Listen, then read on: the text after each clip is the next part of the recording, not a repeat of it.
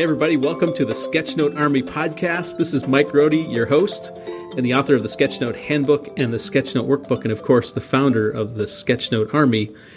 I am here and I am excited to talk with my friend and Professor Michael Clayton from the University of the Incarnate Word down in San Antonio, Texas. Hello, Mr. Clayton.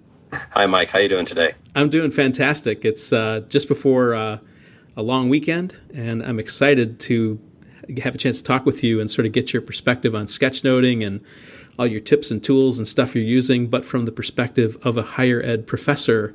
Um, that's really exciting because I think uh, people sort of sense that sketchnoting seems to fit really well with education, and I'm really curious to see your perspective on how it's worked in practicality in a higher ed setting. So, uh, why don't you well, start? Been, go ahead. Go ahead. I was going to say I've been using uh, sketchnoting academically for about three years now within classes, so I've got quite a bit of stuff to be able to share. Excellent. That's uh, that's perfect. And so let's why don't we start by you sort of describing who you are and what you do for some context, and just go right into um, you know what's going on with you and sketchnoting as a professor. All right. Okay. So I guess um, I've always been a doodler. Uh, I kind of want to go back and and tell a little bit of a story. Um, I'm the oldest of, of six kids, and and uh, going through school and I've always wanted to draw. I've always been an avid an avid drawer and, and doodler, and uh, I I like to start out with with a story that um, when I was in elementary school, my mom, who was a school teacher before she started having kids. Um, she was really keen on us academically and, and performing the, the best that we could and using any of our talents any way that we that we could to to get ahead. And uh, she was called in for a, a parent teacher conference um, because the the teacher I think I was in second or third grade by this time.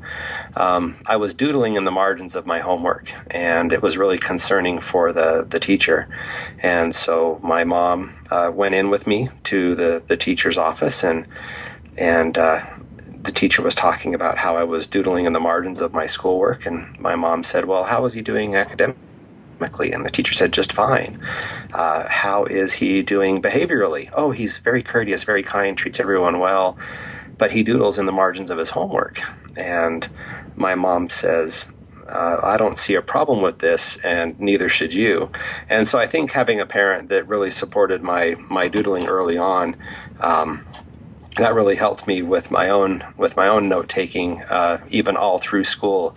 And i can go back and, and take a look at my notebooks from middle school and high school and even into college and seeing that i was never strictly just a note taker uh, straight up using words. Um, i always use images. I always used uh, different clues and, and mnemonics to kind of help me to to understand and, and to pull things together. And so by by grafting that into my own academic practice really wasn't a stretch. Um, I like to think that I was a sketchnoter before I knew what sketchnoting was. Um, and uh, I know it's, it's not, it's, not, a hipster sketchnoter, but um, you know, but it is something that I've that I've always done, and I've and I've always um, been seen doing it. And so when I discovered what sketchnoting actually was um, it was really easy for me to to give a name to it now, and to see that I really wasn't the only person in the world that was doing this, and to see the community um, of professionals, uh, even educators and students, and and scientists and um, doctors and and construction guys and everyone just using notes to uh, both visually and and verbally um, really was kind of a, a cool thing. So it was a nice graft uh, to to pull that into some of my classes and into some of my academic work. Wow, that's that's fantastic. I think um, it's fun to hear your perspective too, and as being a kid who doodled, because I was too.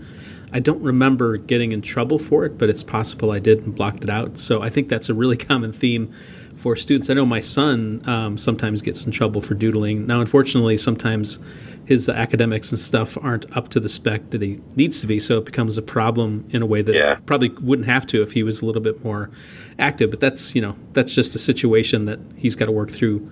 Uh, being a teenager, that's a little bit I, part of it. I think that some of the things is, is, is some folks see it as a distraction, but once you see that it's it's not a distraction but an applied I don't know, something to your note taking. I remember when I was in high school, uh, I was having a real hard time understanding Macbeth. And being an avid comic book fan, um, in the front cover of the of the little paperback they handed out for us, um, I drew small little character faces of all of the people that I had come across. And if someone was speaking on a particularly long page, I would just redraw the thumbnail of that person's uh, profile um, so I know who was speaking, whether it was Macbeth or Banquo or Macdonwald or Macduff or whoever. And I would even go through and uh, doodle little uh, comic scenes in the empty spaces in between the words to help me understand what was on that page so I could go back and find it a little bit later. At the end of the term, when we had to turn our books back in, they checked them for marks. And because mine was so full, they fined me $5, let me keep the book. So um, there's there's a, high school application for you, and I still remember Macbeth to this day, and I think it was because of all of the drawing I had done in the book uh, when I had it. Oh yeah, sure. You were so active in processing that information. I think um, there's a recent study from University of Waterloo that I haven't dug into much. Rob Dimeo actually sketchnoted it in a one pager, which we can we can add in the sketchnote uh, army uh, uh, show notes here, so you can check that out if you're listening later.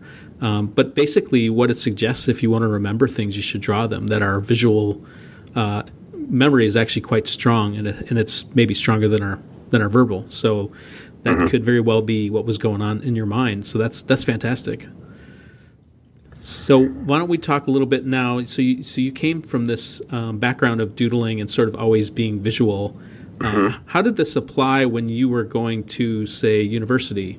because I imagine it probably changed a little bit from high school, you know, junior high, grade school, high school. Once you got into university, did you maintain this visual perspective? I know you were a design student, so it probably was part of it, but I wouldn't want yeah, to assume anything. So I, being a, being a, a lifelong learner, um, as soon as I went into, I went to a community college for three years right out of high school, um, and uh, that kind of helped me with my basics and whatnot. But it wasn't really until I got to um, the, I went. Uh, I I got my undergrad and my graduate degrees from Utah State University um, in their graphic design program, and it was about that time that I. Um, hold on, my machine just shut down for a second. It was about that time that I was taking a lot of art history classes, and I'm the kind of person that really doesn't do well memorizing names and dates and and uh, places and things like that. And luckily, the teacher uh, who taught that class had us purchase uh, from the slide library um, an outline of what we were going to talk about that entire semester. So it would have, you know, it would say the Critios boy, and then it would have the, the date and the time period, and then it would have two or three inches afterwards where we would be able to take notes. And so I found myself visually uh, thumbnailing in the paintings and the sculptures uh, and looking more at patterns and, and looking more at things that would separate different artists. And I could tell that uh, certain artists were in certain time periods based upon the the compositions and and uh, some of the, the, like-minded things they did from piece to piece. And so I found myself really uh, sketching a lot in, in my art history classes. And being a design student and, and being a design major, I was always thumbnailing and, and doing roughs and, and concepting and thinking on paper. So it just seemed to be a natural uh, progression. Um, from doing it in my design classes to also doing it within my non-design classes as well. And being that kind of visual learner, it really did help me to at least to pass those classes. It always wasn't with flying colors, but it gave me enough of uh, of confidence, and it was easier for me to go back and review my new, my notes. Uh, before a test because I wasn't just reading words.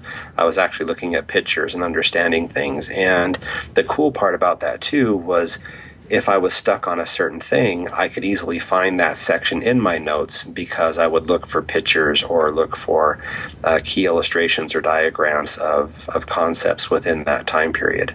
Um, so I've always tried to put that into my into my note taking regardless of, of where I was or what class I was I was taking. So it sounds to me like visuals have been integrated with you for a long, long time, and it's just kind of the way you operate. It sounds. Would that be a fair way to say that? Oh yeah, I mean, even even if we look at uh, when I'm sitting down and, and not doing much of, of anything, or I'm I'm listening to a, a talk, and it kind of started happening uh, in church, where with small kids and trying to keep them occupied, I would sit and draw on the back of the program. Um, I came to find out that more people were watching me draw on the back of the program than listening to the person up at the pulpit giving the message. um, so uh, yeah, I guess doodling is just a part of, of everything that I do, and um, whether it's entertainment or whether it's education, it's always been an integral part of of who I am. All right. Well, so that sound we can sort of get a sense of where you're coming from in the context of who you are and how you work. Mm-hmm. And, and, I imagine as you became a professor and started teaching students, there's a couple questions that come to my mind. One is how did you integrate this in your teaching, and then how did students react to this when you did it and uh, incorporate it? And did you um, did you do it immediately, or was it something you did later on? I had a a professor um, in my undergrad who actually wrote every syllabus out by hand. Um, he wouldn't type it into a computer. He would actually just take out a piece of graph paper and he would write it out by hand and he would draw diagrams of the projects we were about to do and how those structures went together. And I always thought that was a pretty cool thing. Uh, his name was Alan Hashimoto. Um, and it was a, a really kind of a cool thing to, to see um, that written out and to see that so visually um, that I, I, didn't really adapt that into my own uh, into my own course outlines but what I did do is when I sit down and I and I teach a concept or I teach a principle um, I love using the the whiteboard or chalkboard or whatever it has you in, in the in the room and I find myself sketchnoting um, assignments and, and thought processes actually on the board. And I, I, knew that there was a transition happening when it went from people copying down on their paper what I was writing on the whiteboard versus to when I was done. Uh, I had to get out of the way because everyone took their phones out and took pictures of it instead. Um, wow! Wow! yeah, because I, I just I can think better on paper and I can think better on that whiteboard, and so um, I have been been using whiteboards and even tracing papers and and and uh, yeah, tracing paper into standard paper when we're doing your critique.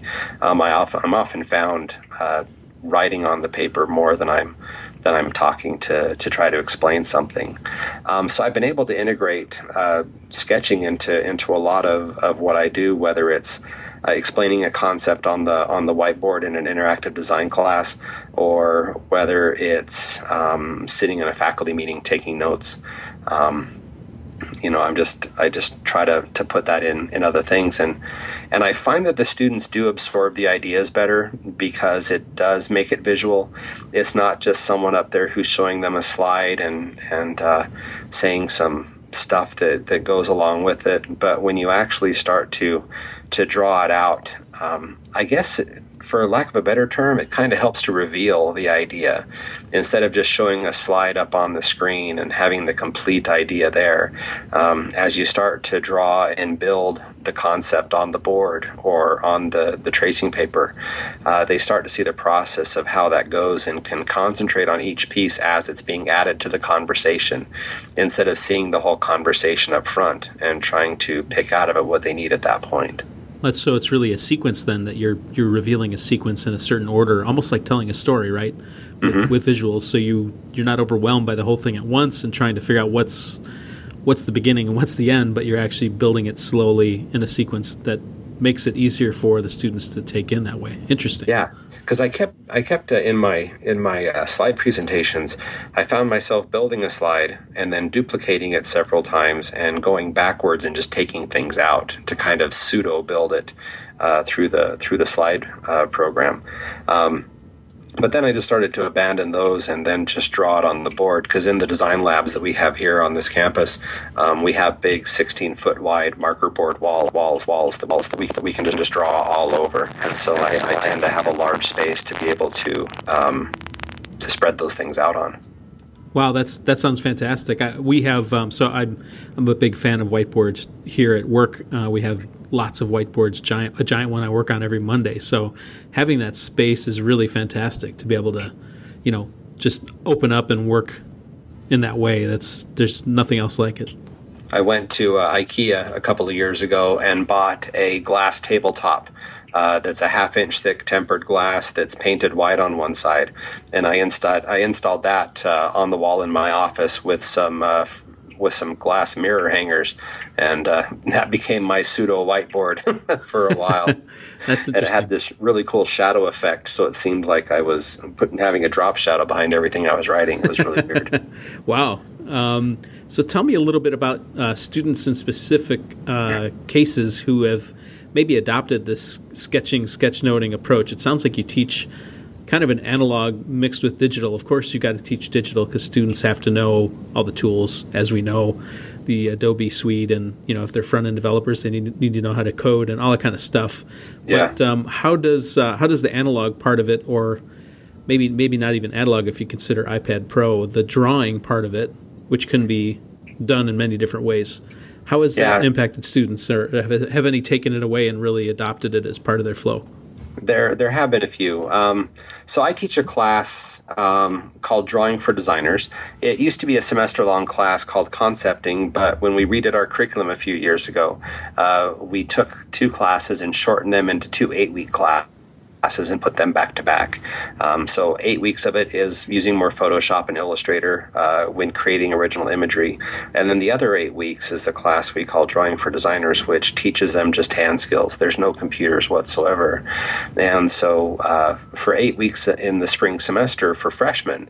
Um, we do different things from um, hand lettering to uh, marker skills where we actually have some Prismacolors and we, do renderings on marker paper to help uh, with form and things like that. But um, after we do this two week unit on, on hand lettering and drawing with basic shapes, um, I've snuck in for the last couple of years a two week kind of maxi workshop on sketchnoting, and we just call it the sketchnoting unit, um, where we go and we and uh, I use your book, and and uh, you know here's a plug for the sketchnote handbook. um, we use your book and we go through it actually in in uh, in four class meetings, um, and we talk about the the idea behind sketchnoting. We talk about where it comes from. Um, we talk about uh, the uh, we go through the you know drawing with five simple shapes. We go through you know David Gray's uh, drawing people, um, and we go through Austin Kleon's uh, drawing faces, um, and even branch off and I and I introduce them to other people you know, like Eva-Lotta Lamm and um, to Craighton Berman and uh, a few others as we as we look at those things that. Uh, um, that, that become sketchnoting, and we break them down, and we and we just really uh, spend a lot of time t- talking about concepts within the book, but also uh, listening to TED talks, uh, comedy routines, uh, impassioned speeches, and different things like that to kind of see number one how they take notes. The first time that I have them uh, sketch note a or just take notes on a on a video presentation. Um, I let them just do it the way they always take notes, and then we put that up on the board and we take a look at how each of them uh, take notes. And I find that about half the class puts visuals in their notes anyway, and we talk about where that comes from, and it does come because they are more of a visual person, um, and they've uh, and plus it says it, it keeps me awake, it keeps me focused, it keeps me intent on on what's being talked about and I, I don't get lost writing down big words when I can just draw pictures to, to take their meanings. And, you know, at points like that, you just start smiling at yourself and saying, all right, good, I've, I've got a good batch here. And then you just keep going and, and keep going. And, and we do it all by hand. Um, I give them a, a pack of marker paper and uh, some Sharpie pens uh, to, to work from. And um, I've seen a couple of students over the last. Uh, I've done this. This is we just finished up the third year, the fourth year of this class, but the third year of doing uh, that unit. And we still have juniors and sophomores that are using sketchnoting. When I go into another class and I and I'm observing, I'm seeing them taking notes, and and they'll even come up to me and they'll show me their their notes and and see what they're doing. We have one student. Uh, she's going to be a, a junior next year. Her name's Allison. Um, I walked into one of our labs one day, and and uh, it was the room was pretty much empty. There were two or three students working at the computer, but Allison was up at the whiteboard uh, with the markers out and her textbook, and she had uh, sketch noted um, the chapter that she was working on for the reading for a class that she was using to help her understand the uh, the the uh, complex topics that the class was going over, and it was really cool to see the whiteboards just full um, of of the notes that she was taking from that from that book, and that's where I just kind of smile inside and and see that that uh, by introducing them to, to sketchnoting and to visual note taking, um, that some of the students are actually running with it and applying it. And uh, doing quite well with it. And I would say that in a class of about 10 students, I think that three to four of them per semester really latch on to sketchnoting and continue to do that throughout the rest of their college career. Wow, that's that's pretty cool, and I think um, that aligns with about the percentage of people that I run into that say, oh, "I've been doing sketchnoting for years," almost like what you said early in this episode that you've been doing it for a long time and you just didn't have a name for it, right? So um, it's not it's less that it was invented and more that it was discovered again. Um, yeah. So I think that's that's kind of cool that you're providing them a channel where they can, you know, actually apply these concepts. So that's that's great. Um, that's exciting, and I think um, I want to talk to more uh, educators, um, probably at the high school level and maybe at the at the grade school level, and sort of see how that the reaction and how the uptake uh, changes as you go down, or maybe it doesn't change. So we'll hopefully we can get some of those people either on the first season or the second season, second season, and um, and find out what they say about sketchnoting for students. So one of the funny things, and I and you and I have talked about this off uh, off podcast, um, but currently I'm on sabbatical now. Uh, for uh, the fall semester, for the summer and fall semester, where part of my proposal for my sabbatical was to create a class on uh, it's called Visual Note Taking and Graphic Recording, um, which uh, I'm going to be developing over the next six months and then teaching that class on a college level. It'll be open to all the students within the School of Media and Design here at Incarnate Word. And uh, preliminary. Um, preliminary chatter amongst the students in the school uh, the class will will be a full class of, of 12 to 15 students, and we're going to cover topics from uh, sketchnoting to visual note taking to graphic recording, uh, doing all sorts of, of crazy things with it. And I think it'll be a benefit to not only the graphic design students within our school, but we also have students within animation and game design, communication arts, fashion design and merchandising, as well as interior design and uh, information systems. So it'll be an interesting mix of all different kinds of students next spring. That's fantastic. I am so excited to hear, but I kind of want to take your class and see, just to watch you performing and watching how the students react and, and those kind of things. I think it's um, just fantastic that you found a way to integrate that into your teaching in the school. And, you know, I, we haven't mentioned, I've been to the Incarnate Word a couple of times and been super impressed with the students you you guys are bringing through the system. Some of the work that I saw was fantastic, and it's just uh, it's it feels great for me, very satisfying to know that this idea that I sort of captured and put into book form and sort of shared in various ways is having a ripple effect that I couldn't have predicted or imagined, but is really satisfying and exciting to see. Well, and one of the things we hope to do with it is is uh, I'm in early talks with. Uh, folks in the uh, Department of Education um, to actually track this out, and as part of the sabbatical, um, go and visit some uh, elementary and uh, junior high um, classrooms uh, to teach some of these concepts and to see and to bounce those ideas off because one of the sections in the class that I'm going to teach is that sketchnoting is for everybody regardless of what class level uh, what income level, what kind of person you are, just to kind of see. And then I kind of took some inspiration from um, the postings you've put up recently about the different elementary schools and and other workshops that you've done. And uh, with me, you know, being the father of five.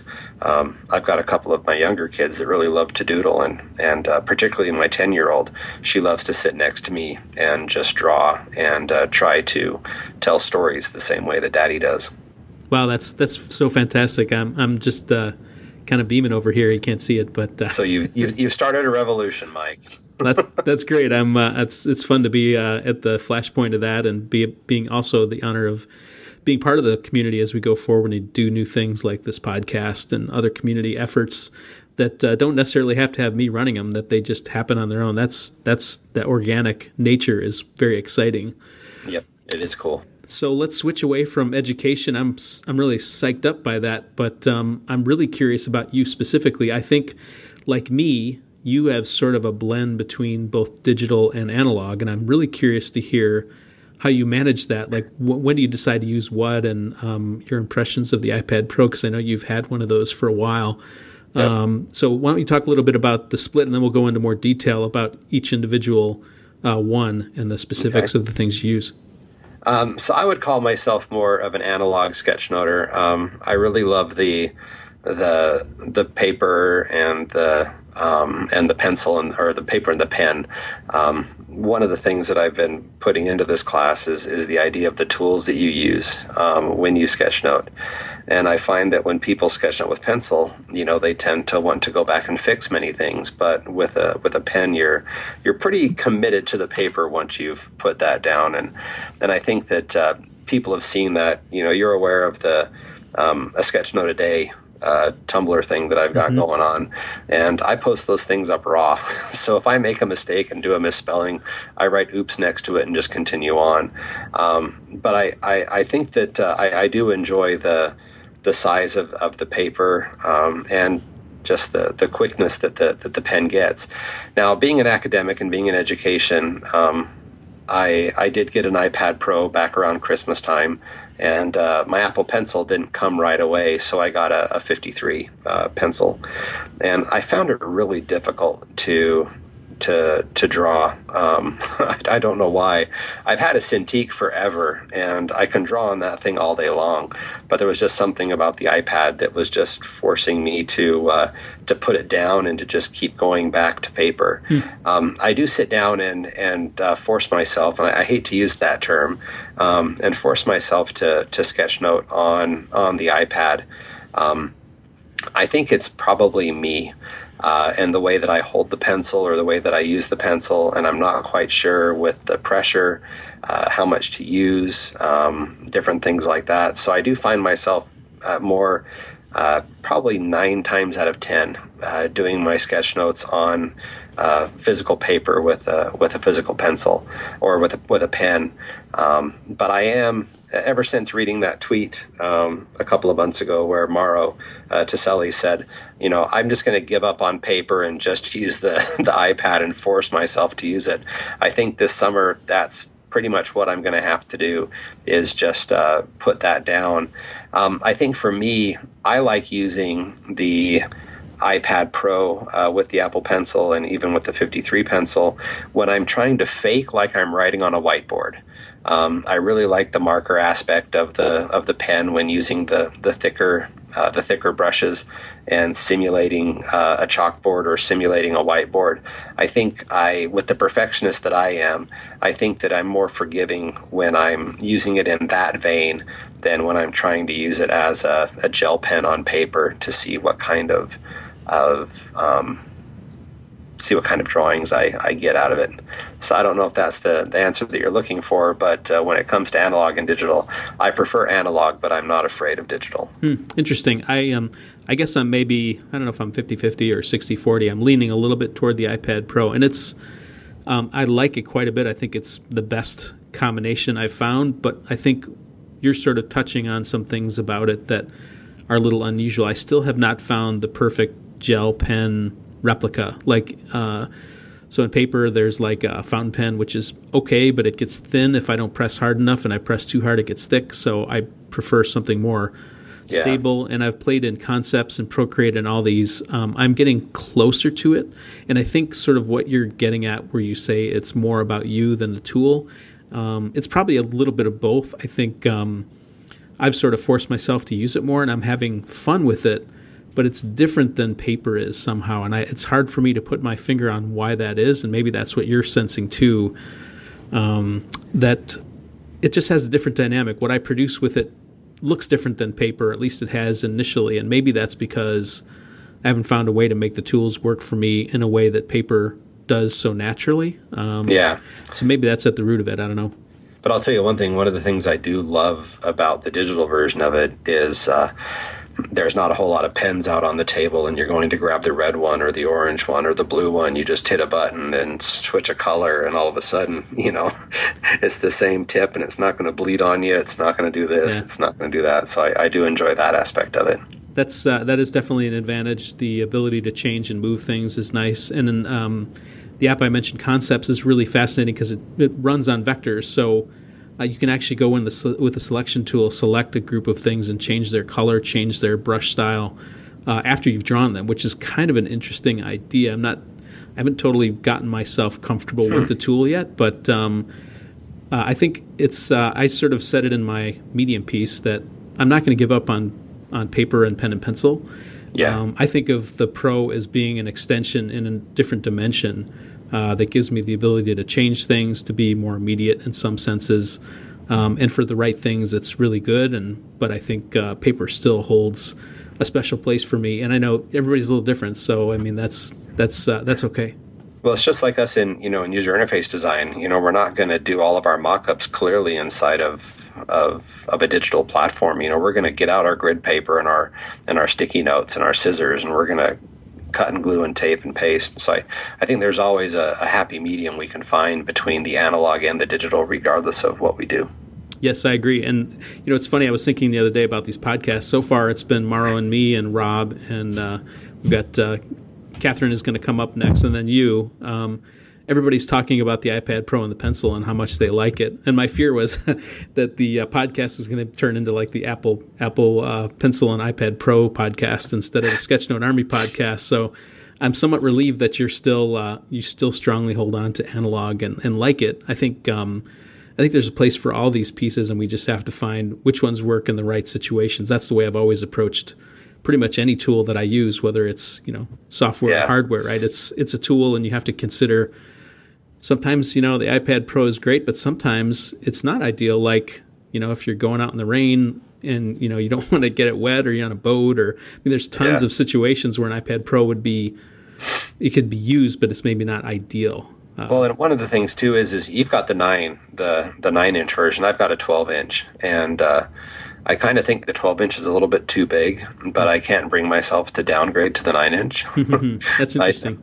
And I, I just picked up a, a keyboard uh, cover for it this week, so I'm I'm trying to see how how that works with it. But that's that's for another podcast another day. yeah. Um, but I, I, I do love the iPad Pro. I think that that, uh, um, and I don't know when you want to go in and start talking about you know individual tools and, and things like that. Some maybe I'll save my comments for a little bit later. Um, Your uh, your timing is perfect actually because that was the next thing I was thinking about was um, let's start with uh, maybe we'll start with digital because I think it's maybe going to be briefer because it sounds like we've covered Okay. a little bit of digital and then switch to analog. So uh, Mike, why don't you tell us a little bit about your um, your favorite analog tools and digital tools? We'll start with analog since it sounds like that's still where your heart is, but and then we'll wrap up with any of the digital stuff that you've been playing around with since that's a little bit sounds like a little more experimental for you right now. Yeah. So uh, when it comes to when it comes to analog tools, I'm really not uh, religiously sold on on anything. Um, as long as I have a pen and a piece of paper, I'm fine. Um, whether it's like I said on the back of a church program, or if it's on a handout I get within a coordinators meeting or something like that. Um, you know, have paper, will sketch note. Uh, that's kind of my philosophy. but when, but I do I do carry a Moleskine, and I, I have a Moleskine.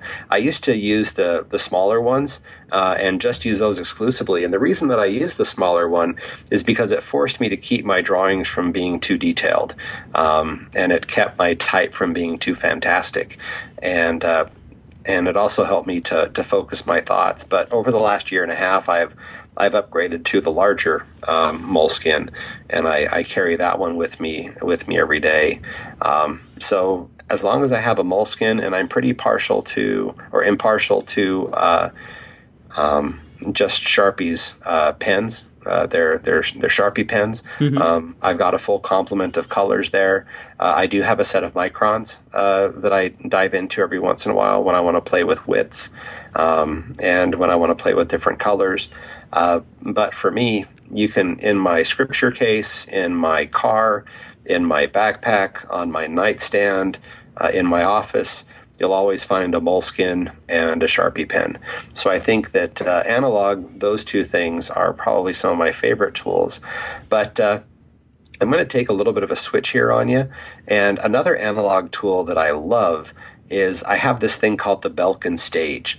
Um, it's this contraption that's made by Belkin that uh, you click your iPad into on the top, and it turns the whole thing into an overhead projector. And so I will actually hook that up to a projector in my classroom.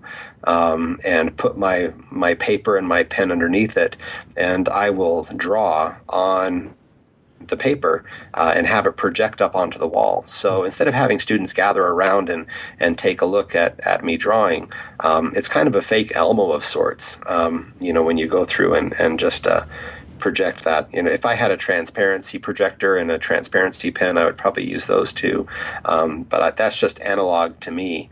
Is it just helps me with my with my sketchnoting. I've had that for about three years now. Hmm. Um, but when the digital tools came out, now I just click the projector straight into my iPad uh, and just draw uh, using that.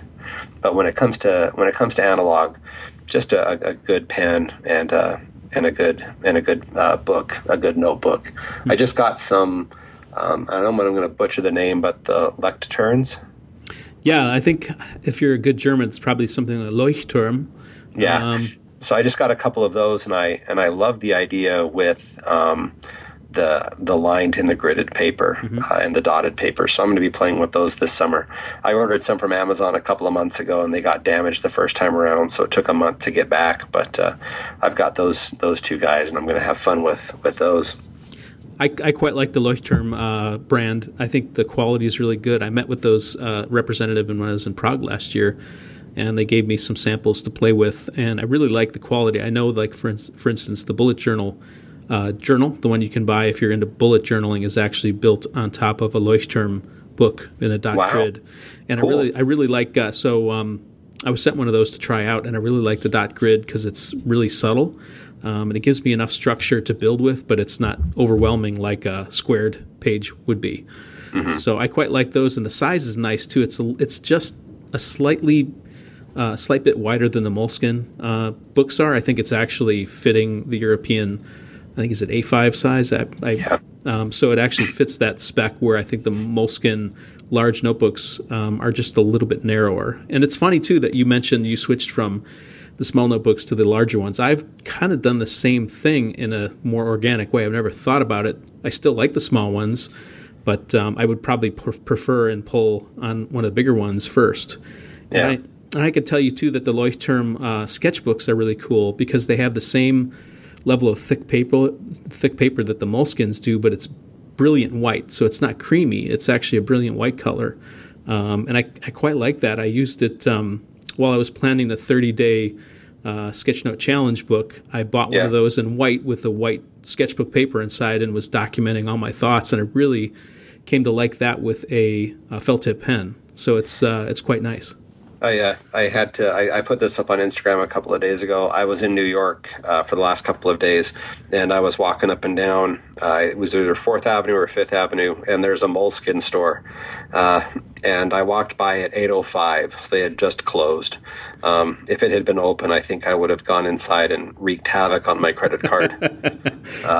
But uh, I was like, wow, a whole store with Moleskines. I could just have way too much fun in here. Yeah, you and me both, man. Wow, that, it's it's really great to see the quality notebooks that are starting to pop up. Like Baron Fig is another uh, great one with the Confidant, the paper quality, and that. So there's definitely yep. choices that we're seeing that used to not exist before. Yeah, and I I think if we if we move into the digital stuff, um, one of the things I'm really excited about that I'm going to get my hands on this summer is uh, Moleskine's new um, smart set, the smart writing mm. system. Yep. Um, I when I saw that, one of my students pointed it out to me a couple of months ago, and I and I put it up on on Twitter, and and Mauro said, "Hey, just hold on a few days, and I can talk about it." And I was like, "Talk about what?" and then he talked about his uh, workshop at the Milan Design Week, mm-hmm. and uh, once he sent me a link on on that system, I think that that's a wonderful blend of the uh, analog and the digital. I know that Moleskine and Evernote tried to pull something off uh, in the middle of last year. Um, didn't seem to to take too well. Um, but uh, I'm, I'm excited to get my hands on a on a smart writing system and see how how that works and and how that translates in getting your sketch notes from an analog into uh, a digital setting. Yeah, exactly. And I think um, I think what at least what, from my perspective, I've not used that tool yet, but it looks really interesting. Um, I like that Moleskine has gone. I think they have a gel pen inside there. So one of the things I've I didn't quite like about the LiveScribe. I like the concept, everything I liked about the LiveScribe, but it clearly was it wasn't really designed for sketchnoting, like all the drawing that's involved. Yep. Um, it seemed to get hung up, and you know, even that I could uh, live with. But the hardest thing for me with the LiveScribe pens consistently has been sort of the dry, scratchy ballpoint tip that has to be used in there so they can get a camera in the pen. And even the pen is kind of big and clunky. And um, so I'm really curious to hear your perspective on this uh, new take on the camera pen with maybe hopefully a little bit better uh, ink quality for the paper. Well, there was uh, what was it? It was about two years ago. I was at the uh, TCEA convention up in Austin, and they were showing their uh, the whiteboard technologies, um, where you could just clamp on a left margin and a right margin onto the whiteboard, and then you would slip your marker into the pen, and you could draw on the whiteboard and it would automatically transfer like a smartboard into your computer or onto a device. Um, it was pretty cost prohibitive. It was like five or six hundred dollars for the set. Hmm. Um, but I, I wanted to get my hands on it, but never could quite up, come up with the funding for it. Um, so there's a lot of different tools out there that kind of want to take what you do analog and capture it digitally. Um, but I think the iPad Pro, uh, with the release of that, um, I mean, I've, I've, been drawing with styluses in, uh, you know, the Sketchnote or uh, Sketchbook Pro um, by uh, Alias. Um, I've been using that for years on the iPad, um, just with a, a standard stylus. Mm-hmm. But it was nice to to jump to the iPad Pro and to get things like um, Paper and Procreate, um, and even the the sketchbook uh, Copic edition um, mm-hmm. on the on the iPad have all been kind of fun to, to play with. Yeah, I think um, it's it's a great time to be a sketchnoter or to be someone who does drawing and sketching of any kind because there's so many tools coming out that are available to try out and experiment with and find what fits you. And I think that's exciting to know that you know you can go all the way from straight up analog to pretty crazy digital systems and find something in there that'll work for you if you followed me on Twitter or on Instagram, you saw that I've been having a problem with the iPad Pro and the Apple Pencil um, in palm rejection issues. That uh, when I would go and, and start writing, all of a sudden the color of my pen would switch back to white, or I would notice a bunch of little lines down around where my, my wrist was was dragging across the surface of the of the Pro. Um, and so I tried different ways of lifting my hand and holding my pencil, but nothing I could really get comfortable with. And so I saw that some uh, people that use the the Cintiqs all the time, they have a glove that that uh, has the the, the pinky finger and the ring finger covered and a cover on the on the palm of your hand to help glide it across the surface. That I picked up a couple of those gloves uh, about a week and a half ago and I've been trying to, to work in in uh, on the iPad in Procreate and in Paper 53, and it's actually working really really well. And I think that now that I'm over that hurdle, I'm going to continue to to use those applications a little bit more. From time to time, I, I do take the glove off just to see uh, if it is me, um, but I haven't been able to quite recreate my problems yet. So, uh, you know, it's a it's a nice uh, thesis to have. Uh, or a hypothesis to have, and we'll see if I can solve the problem of uh, um, of not quite being able to to use the tools correctly. Hmm. The, the one thing that I've changed on my iPad Pro just recently is I bought uh, a, a, matte screen cover. Um, I saw um, that. that. And I, I put it on. I, I really like it. I think it probably drops the you know the light levels a little bit. I don't know if it's measurable or not, but um, the drag it's just a little bit of drag. It feels a little bit more like paper. Uh-huh. And with the Apple Pencil, it just I really like having that little bit of drag instead of drawing on ice. For me, that so really helps. Does it feel like it has some tooth to it, and that's what's catching the the point? A little bit, yeah. I mean, it's a substrate, right? It's some kind of plastic, so it's going to have you know at some point it's going to have texture maybe it's it's very fine it's not it's nothing that will hang up the pencil mm-hmm. but it's enough maybe it's the combination of the tip and the material that it actually gives a little bit of drag and when i shut the screen off i can see air bubbles and you know scuff marks and stuff. But when I turn the screen on, I don't see them. Yeah. And it, and it just adds just a little bit of uh, drag. So it might be worth uh, going on Amazon, and I think they make them for the 12.9. It might be worth trying just to see if that also gives you more of the fakery of papery. Then it so yeah. it changes your mindset a little bit. I, I, I really like it. So uh, it's, cool. It's and I was concerned about you know what would the sticky stuff you know do if I took it off, and I think it's pretty it's pretty fine. So so have you taken the film off the iPad and seen what residue it leaves, or have you just kind of left it on there? I've left it on there. I've got a second one, so it came in a two pack, and uh, I guess when it gets nasty looking enough, I'll probably peel it off and put another one on. Um, I was perfect until my kids use it, and all of a sudden I had like 20 air bubbles. So I, don't, I don't know what happened there. You know, it's just like with kids. And that's why we can't have nice things. Yes, exactly. So, uh, so that's been very helpful. That may be something that you you enjoy. You could, I suppose, if you wanted to try it, you could uh, you could put it on an old iPad that your kids are using and just see how it feels before you commit to the 12.9 or something like that. So. Yeah. Uh, well, you know, it's, it's all in the name of research. That's so. right. That's right. So uh, that's something that's to my, consider. It's my favorite academic excuse. It's all in the name of research. I can I can claim that one too. Um, so let's uh, we're coming near the end of the podcast. Uh-huh. So the way I've been ending these now is uh, asking people their three favorite sketchnoting tips, so people can listen. They get ideas for what they can do and some things that maybe they can change right away today based on something they hear from you. So why don't you okay. uh, think through what three things you might recommend to somebody who's uh, a sketchnoter and wants to improve a little bit? Huh. Okay. So with I've I've had some time to think about this. I won't lie. Um, if there's if there's three sketchnoting tips that that I could give, um, number one is never feel defeated. Um, if you're going along and you're trying to sketchnote a talk or a class or something like that, just don't give up.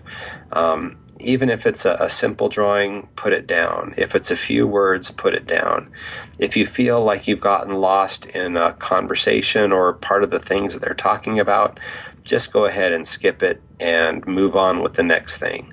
The idea with sketchnoting is just to practice, practice, practice. As with every skill that we have, um, just just keep going. As I as I teach this in in my in my con, in my drawing for designers class, I often have students that will say, I, I really can't do this. This is too much for me."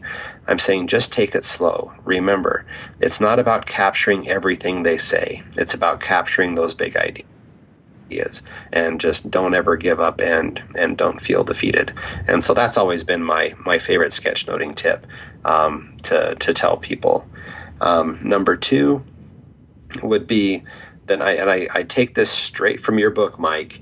It's about ideas, not art. Mm-hmm. So if it's don't get discouraged if you're looking across the table and you see someone sketchnoting and their representation of the speaker is just a spot on caricature or a real life drawing. If yours is a circle with some dots and a line and a bad hairpiece, go ahead and just just do that um, because it is about the ideas that you're capturing, not the art. Sure, there are going to be people out there that can draw better than you, but remember, you can probably think better than them. And so put down the things that you think need to be there and not worry uh, about the about the quality of it. Um, so yeah, the idea is not art. And I think that's going to be on the back of your team tombstone, Mike. Um, and then number three, Number three, this is a really uh, interesting tip. Um, leave holes in your in your sketchnoting. Don't feel that you have to uh, cram every little space as you go through in sketchnote. Um, I often and I've I've done a few live captures of my sketchnoting for my students and put them up on my on my YouTube channel um, so that they can see and they notice that as the talk's going on um, that I will leave spaces uh, within different um, within different parts of, of the notes that I'm taking and then go back and add things in there later. You know, sometimes because of the perfectionist that I am, I want to make sure that what I draw there is is really good. And so if they're talking about like one of the one of the sketch notes that I have uh, on my YouTube channel is um, uh, John Hodgman's uh, Design Explained, um, and he talks about three different um, three different inventions or three different man-made objects and and uh, and what they mean. And and as I'm watching his slides and, and also sketchnoting, I'm, I'm seeing that he's showing visuals, and so I left spots um, within the within the sketch note that I went back in later on and filled in with with little clues. So if there's if they show something on the screen um, that's like a building, I will just draw the outline of the building with no interior details, and then I will continue on with my sketch note. If they're talking about a certain book or a certain painting, I will draw a frame uh, for that to go into. And then when I hit either a dull part of the talk or once it's over and before I forget, I will go back in and fill in that space with that image or with that more complex idea uh, that I wanted to, to put in there. And I think it's okay to to not make everything perfect the first time around. When you're doing your lettering, go ahead and just do your block lettering and then go back and fill it in at the end. Um, if there's a space that uh, you wanted to put a chart in or a map or a globe or something like that, go back and add it in once the talk is over. So it's okay to leave spaces and to leave empty parts in your sketch note that you can go back and fill in with something uh, when it's done. Wow, those are fantastic tips. I think all three are super applicable and um, things that uh, I use as well. So that's that's great. Uh, thanks, Mike, for sharing those tips. And uh, let's wrap up the show with uh, sharing a little bit with uh, the re- listeners um, how they can find you, where they can find you, what uh, what's your handle on like Twitter and Instagram and all that stuff, so we can see all the cool stuff you're building, especially your Tumblr site and your YouTube channel, so we can see that work. All right, so. Um a long time ago, uh, I just got Prof Clayton for everything. That's P R O F C L A Y T O N. So at Twitter, Instagram, uh, Facebook, LinkedIn, um, all the big old major sites, um, Prof Clayton will will do just fine. If you go to profclayton.com, um, it has links out to, to everything that's that's there.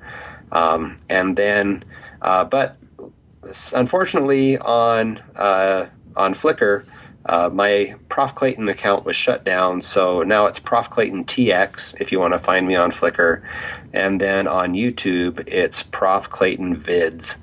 That's Prof Clayton VIDS um, at the end of that. But if you just go to profclayton.com, I've got links to almost everything there. Um, I'm most active on Twitter and Instagram, uh, so that's just uh, Prof Clayton over there. Excellent. And that's it. Excellent, excellent. So, uh, oh, and the and the Tumblr site um, is uh, a sketchnoteaday.tumblr.com. But again, you can find that linked from my Instagram and uh, my Twitter.